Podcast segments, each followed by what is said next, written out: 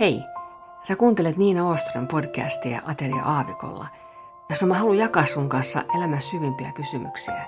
Mikä meitä määrittää ja kenen me voidaan luottaa? Mitä Jeesus Kristus kaikessa tässä merkitsee? Tervetuloa mukaan. Tässä jaksossa mä haluan puhua luottamuksesta Herraan, sen tärkeydestä. Vaikka olosuhteet tai tunteet, oma mielipide – tai ympäristön mielipide vetäisi toiseen suuntaan. Ja mä aloitan lukemalla katkelman Johanneksen evankeliumista ää, kuudennesta luvusta. Ja tässä hypätään nyt keskelle tapahtumaa. Juutalaiset nurisivat häntä vastaan, kun hän sanoi, minä olen se leipä, joka on tullut alas taivaasta.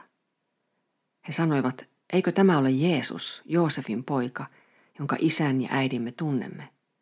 Kuinka hän voi sanoa, minä olen tullut alas taivaasta? Sitten mä hyppään vähän yli ja jatketaan. Jeesus sanoo sitten näin. Totisesti, totisesti minä sanon teille, joka uskoo, sillä on iankaikkinen elämä. Minä olen elämän leipä. Teidän isänne söivät mannaa autiomaassa ja kuitenkin he kuolivat. Mutta tämä on se leipä, joka tulee alas taivaasta – ettei kukaan, joka sitä syö, kuolisi. Minä olen elävä leipä, joka on tullut alas taivaasta. Jos joku syö tätä leipää, hän elää ikuisesti. Ja se leipä, jonka minä annan maailman elämän puolesta, on minun lihani. Niin juutalaiset alkoivat riidellä keskenään sanoen, miten tämä mies voi antaa lihansa meille syötäväksi. Jeesus sanoi heille, Totisesti, totisesti minä sanon teille, ellette syö ihmisen pojan lihaa ja juo hänen vertaan, teillä ei ole elämää itsessänne. Mutta joka syö minun lihani ja juo minun vereni, sillä on iankaikkinen elämä, ja minä herätän hänet viimeisenä päivänä. Ja nyt mä taas hyppään yli vähän ja jatketaan. Tämän Jeesus puhui opettaessaan Kapernaumin synagogassa – sen kuultuaan monet Jeesuksen opetuslapsista sanoivat, tämä on kovaa puhetta, kuka voi sitä kuunnella? Mutta koska Jeesus tiesi, että hänen opetuslapsensa nurisivat siitä, hän sanoi heille, loukkaako tämä teitä? Entä jos näkisitte ihmisen pojan nousevan sinne, missä hän oli ennen? Henki tekee eläväksi, ei liha mitään hyödytä. Ne sanat, jotka minä olen puhunut teille, ovat henki ja elämä. Teidän joukossanne on kuitenkin muutamia, jotka eivät usko. Jeesus näet tiesi alusta asti, ketkä eivät uskoneet ja kuka kavaltaisi hänet. Hän jatkoi. Sen tähden minä olen sanonut teille, ettei kukaan voi tulla minun luokseni, ellei minun isäni sitä hänelle suo. Tämän jälkeen monet hänen opetuslapsistaan vetäytyivät pois, eivätkä enää vaeltaneet hänen kanssaan niin Jeesus kysyi niiltä kahdelta toista, ette kai tekin tahdo mennä pois. Simon Pietari vastasi hänelle, Herra, kenen luo me menisimme? Sinulla on iankaikkisen elämän sanat, ja me uskomme ja tiedämme, että sinä olet Jumalan pyhä. Tässä raamatun katkelmassa on tietysti tosi monia pointteja, joihin voisi keskittyä – mutta mä otan tästä nyt yhden aspektin, joka on mulle itselleni ollut hyvin tärkeä. Ennen tätä Jeesuksen haluatteko tekin mennä pois kysymystä tässä näin, niin hän on, hän on puhunut niin kuin todella sellaisia mielipiteitä jakavia asioita itsestään. Niin sellaista, että jos hän ei olisi Jumalan poika, Jumala itse, niin nämä sanat olisivat aivan pöyristyttäviä, siis röyhkeitä, skandaali. Ja tästä syystä monet kuulijat siinä ei voineet hyväksyä sitä, mitä hän sanoi, koska he ei ymmärtäneet, kuka hän oli. He ei uskoneet, kuka hän on. Ja Jeesus kysyi, että ette kai tekin tahdo mennä pois, koska monet sellaiset, jotka oli seuranneet häntä, niin he lähti pois. Tällaista puhetta moni ei siis voinut sulattaa. Mutta tässä, kun Jeesus on kysynyt tämän kysymyksen, niin, niin mä oon kuvitellut mielessäni, siis tämä ei todellakaan tule raamatussa, mä vain niin kuvitellut mielessäni, kuinka Pietari käy niin kuin nopeasti sinne läpi päässään eri mahdollisuuksia ää, tähän, niin kuin, että no, mi, mihin hän sitten voisi mennä. Että okei, haluaako hän mennä pois. Että okei, lähdenkö mä takaisin Galileaan kalastajaksi? Ei. Menkö pyytämään suosiota esimerkiksi fariseuksilta ja niiltä, jotka lähti pois? Ei. No puhunko Jeesukselle järkeä ja pyydän häntä lopettamaan tämmöiset puheet? Ei. Mm, joku neljäs vaihtoehto? Ei. Jäljelle jää vaan se, minkä Pietari jo tietää. Kenenkään muu luo ei voi mennä muuta kuin Jeesuksen. Ei kellään muulla ole ikuisen elämän sanoja.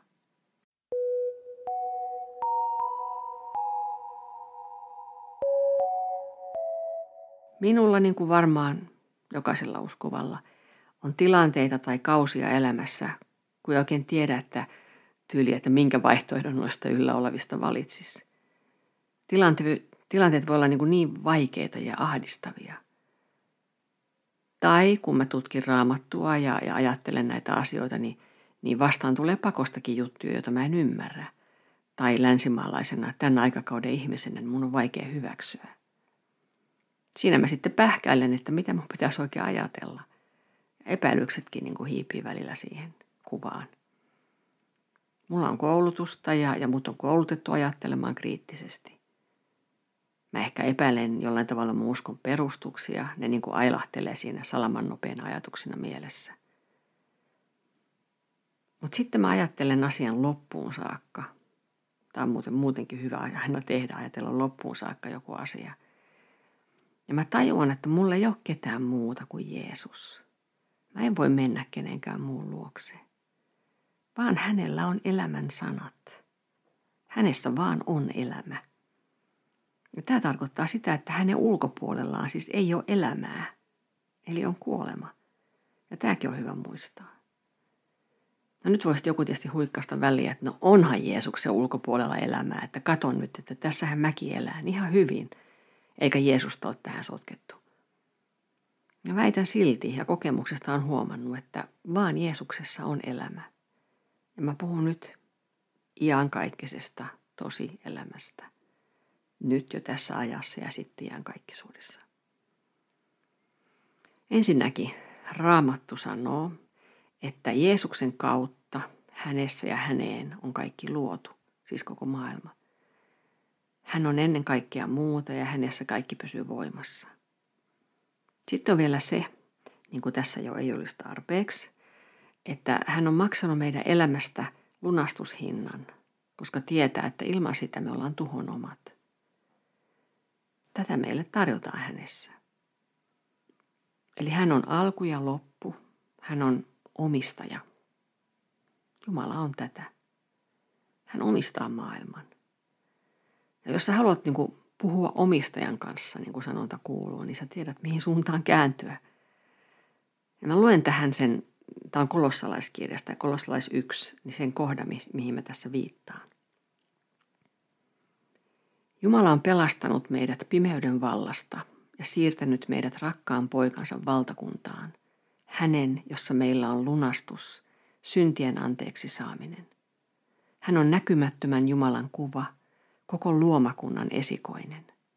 Hänessä luotiin kaikki, mitä on taivaissa ja maan päällä, näkyvät ja näkymättömät, olivatpa ne valtaistuimia tai herruuksia, hallituksia tai valtoja. Kaikki on luotu hänen kauttaan ja häneen. Hän on ennen kaikkea muuta ja hänessä kaikki pysyy voimassa. Hän on ruumiin, seurakunnan pää. Hän on alku, kuolleista nousseiden esikoinen, jotta hän olisi kaikessa ensimmäinen. Jumala näki hyväksi, että kaikki täyteys asuisi hänessä, ja että hän sovittaisi poikansa kautta itsensä kanssa – kaiken maan päällä ja taivaissa, ja näin tekisi rauhan hänen ristinsä veren kautta. Teidätkin, jotka ennen olitte vieraantuneita ja mieleltänne hänen vihamiehiään pahoissa teoissanne, hän on nyt sovittanut poikansa lihan ruumiissa kuoleman kautta, asettaakseen teidät pyhinä, nuhteettomina ja moitteettomina eteensä. Teidän on vain pysyttävä uskossa – siihen perustuneina ja siinä lujina, horjahtamatta pois sen evankeliumin toivosta, jonka olette kuulleet.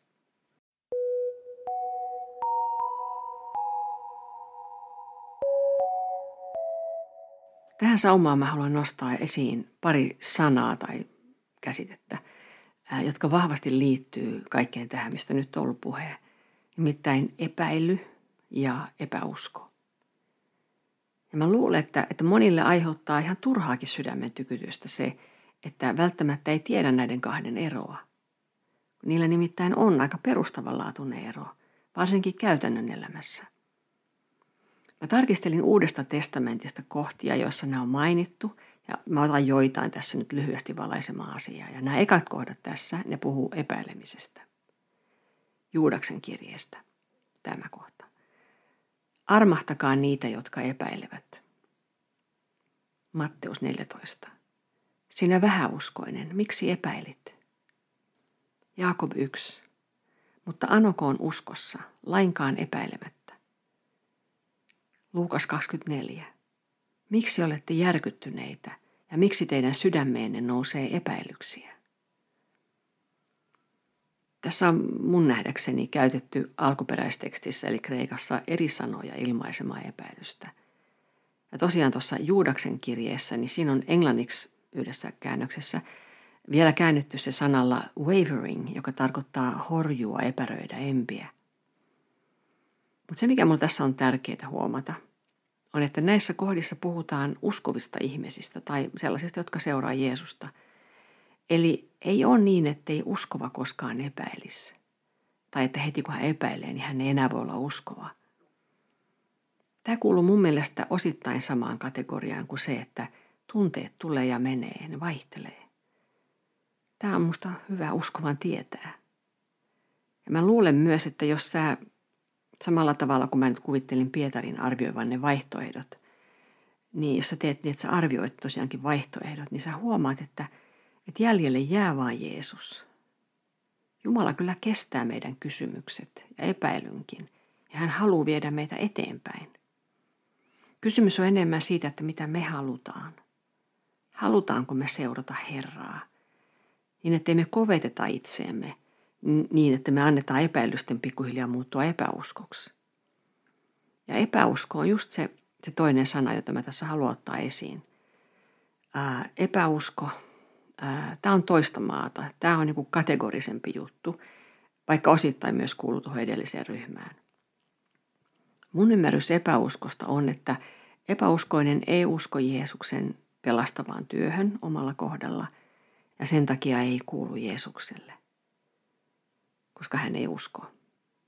Ää, mä otan tähän taas niitä Uuden testamentin kohtia, jotka puhuu asiasta. Tässä on esimerkiksi Markus 9. Minä uskon, auta minua voittamaan epäuskoni. Johannes 20. Älä ole epäuskoinen, vaan uskova. Ää, apostolien teot 14. Mutta ne juutalaiset, jotka eivät uskoneet, yllyttivät pakanoita ja kiihottivat heidän mieltään veljiä vastaan. Ja tässä yksi käännös käyttää englannin kielessä tämmöisiä sanoja, että the unbelieving Jews. Sitten Matteus 13. Ja heidän epäuskonsa vuoksi hän ei tehnyt siellä montakaan voimatekoa. Ja sitten vielä hebrealaiskirje 3. Näemme siis, että epäuskon tähden he eivät voineet päästä siihen lepoon.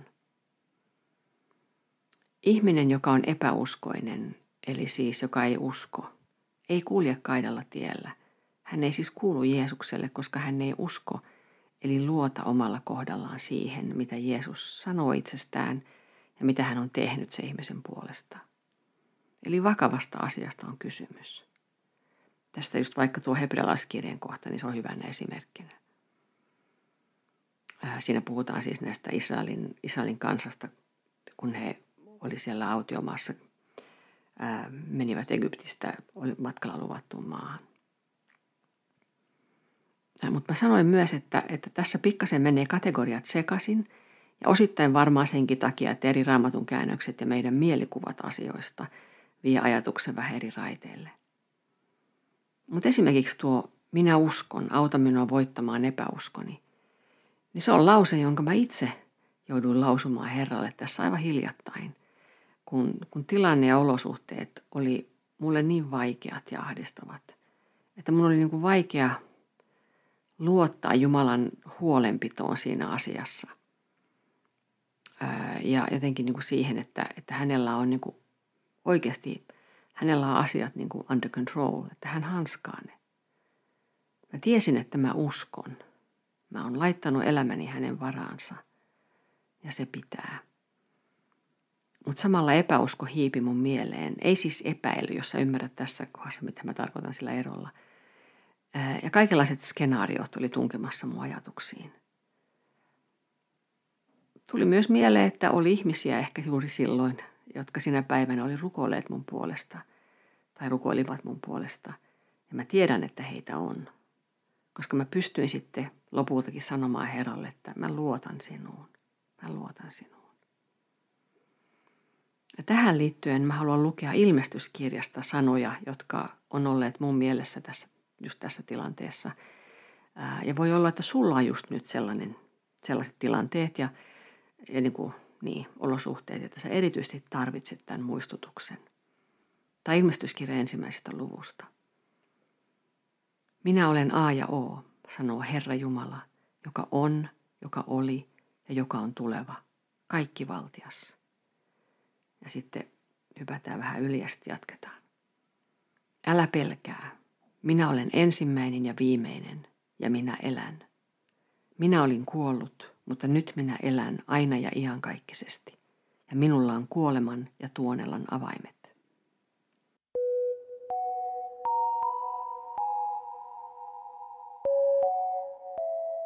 Tällainen juttu. Meidän perspektiivistä katsottuna, kun me tiedetään – mitä tapahtui ja on tapahtunut tuon alussa luetun raamatukohdan jälkeen, niin meidän on niin helppo jotenkin hymähtää niille juutalaisille, jotka siinä kohdassa oli vihaisia Jeesukselle sen takia, mitä hän sanoi itsestään. Ja jotenkin niin kuin helppo ihmetellä sitä, että miten ne ei tajunnut, mitä Jeesus sanoi ja mitä hän sillä tarkoitti. Mutta meidän aikaperspektiivi onkin eri kuin heidän silloin. Me tiedetään asioita mitä on tapahtunut sen jälkeen. Mä ajattelen, että samaan kategoriaan kuuluu se, kun, kun me loukkaannutaan, varsinkin vanhan testamentin joihinkin juttuihin, mitä meidän on vaikea ymmärtää ja sulattaa. Ja tässä se aikaperspektiivi se toimii niin kuin toiseen suuntaan. Tietysti täytyy muistaa, että, että vaikka joku asia on kerrottu vanhassa testamentissa, niin se ei todellakaan tarkoita sitä, että se olisi sen takia hyväksyttävä asia, että, vanha, että Jumala hyväksyisi sen. Raamattua täytyy tulkita aina raamatulla. Mutta siis mä esimerkiksi, mä voin olla aika tuohtunut joistain asioista, joita mä luen, varsinkin vanhasta testamentista. Mutta sitten Jumala näytti mulle, ja näin mä uskon, että, että todella näytti mulle, että mä todellakin olen oman aikani ja kulttuurini lapsi, niin kuin jokainen on. Mä tarkoitan tällä sitä, että Jumala näytti mulle vähän niin kuin kuvan siitä, kun, kun vanhan testamentin aikainen ihminen, sellainen siis, joka rakastaa Herraa, katsoo monia meidän ajan asioita, joita myös minä raamattua kunnioittavana pidän ihan hyväksyttävinä. Hän katsoo niitä niin kuin jotenkin kauhulla ja kummastuksella, että miten voi Jumalaa rakastava ihminen tehdä ja toimia ja ajatella noin. Mä ajattelen, että jokaisessa aikakaudessa on omat heikkoutensa ja sokeat pisteensä. Ihan siis sellaisissakin asioissa, jotka on niin, niin meidän selkäytimessä, että tuntuu, että ei millään voisi ajatella toisella tavalla niistä. Ei sitten millään. Kiusaus on suuri vetää johtopäätös, niin kuin sellainen johtopäätös, että, että vanhan testamentin Jumala on toisenlainen Jumala kuin uuden testamentin. Että vanhassa testamentissa hän on tuomitseva, hän on sotaisa ja niin edelleen. Ja uudessa testamentissa taas armollinen. Mutta ei näin ole. Jumala ei muutu. Hän sanoo sitä paitsi vanhassa testamentissa itsestään näin. Tämä on nyt vain esimerkki siitä. Toisessa Mooseksen kirjassa hän sanoo, että, että hän on täynnä armoa ja totuutta. Ja täsmälleen samoin sanotaan Jeesuksesta Johanneksen evankeliumin alussa. Täsmälleen sanoin. Samoin, samoin sanoin. Täynnä armoa ja totuutta. Jumala joka tapauksessa, hän katselee jokaista aikakautta niin kuin ulkopuolelta, sieltä niin kuin ajan ulkopuolelta. Hän näkee kaiken, jokaisen ajan. Hän katsoo sitä totuudesta, pyhyydestä ja armosta käsin. Hän näkee heikkouden ja synnin, eikä todellakaan hyväksy sitä. Hän varmasti odottaa sitä hetkeä, kun kaikki meidän vinoutumat laitetaan kohdalleen. Kohdalleen hänen standardinsa ja tahtonsa, kun kaikki luodaan uudeksi. Apologetiikka eli kristinuskon puolustus.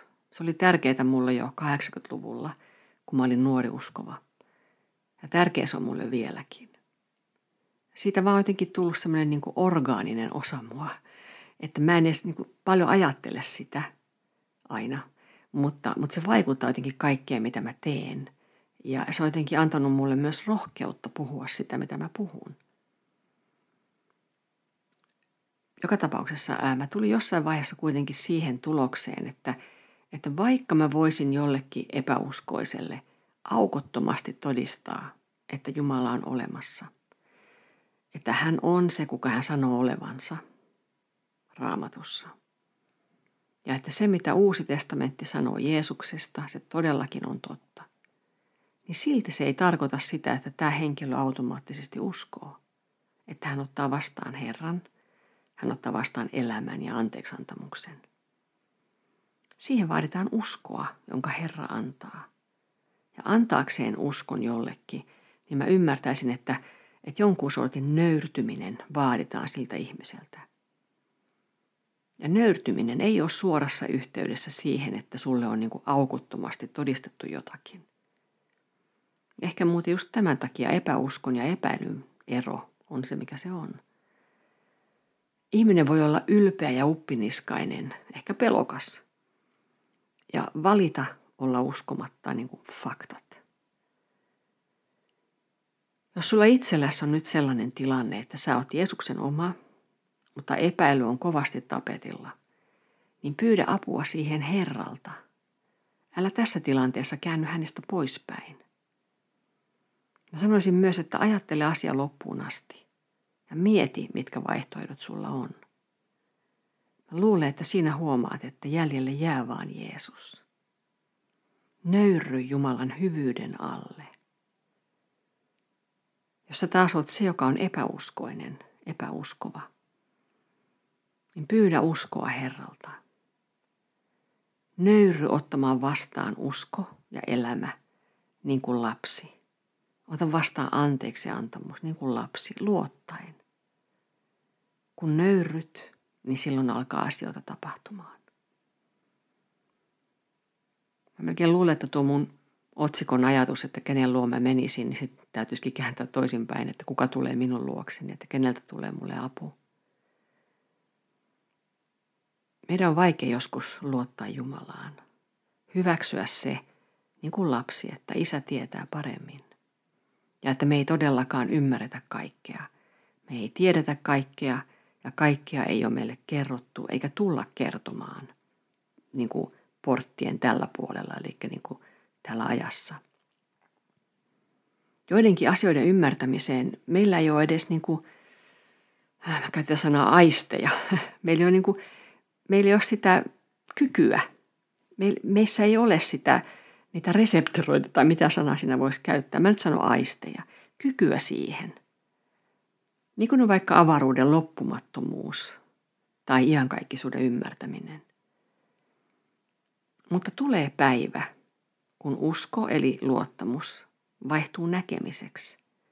Ja me ymmärretään, me nähdään. Vähän niin kuin silleen, että – Aa, okei. Joo, wow. Nyt mä tajuun. Nyt mä näen. Se päivä tulee. Vielä tähän loppuun. Mä luen uudestaan Johanneksen evankeliumista Jeesuksen sanoja siitä, kuka hän on. Mutta tämä on se leipä, joka tulee alas taivaasta, ettei kukaan, joka sitä syö, kuolisi. Minä olen elävä leipä, joka on tullut alas taivaasta. Jos joku syö tätä leipää, hän elää ikuisesti. Kiitos seurastasi. Seuraavaan kertaan.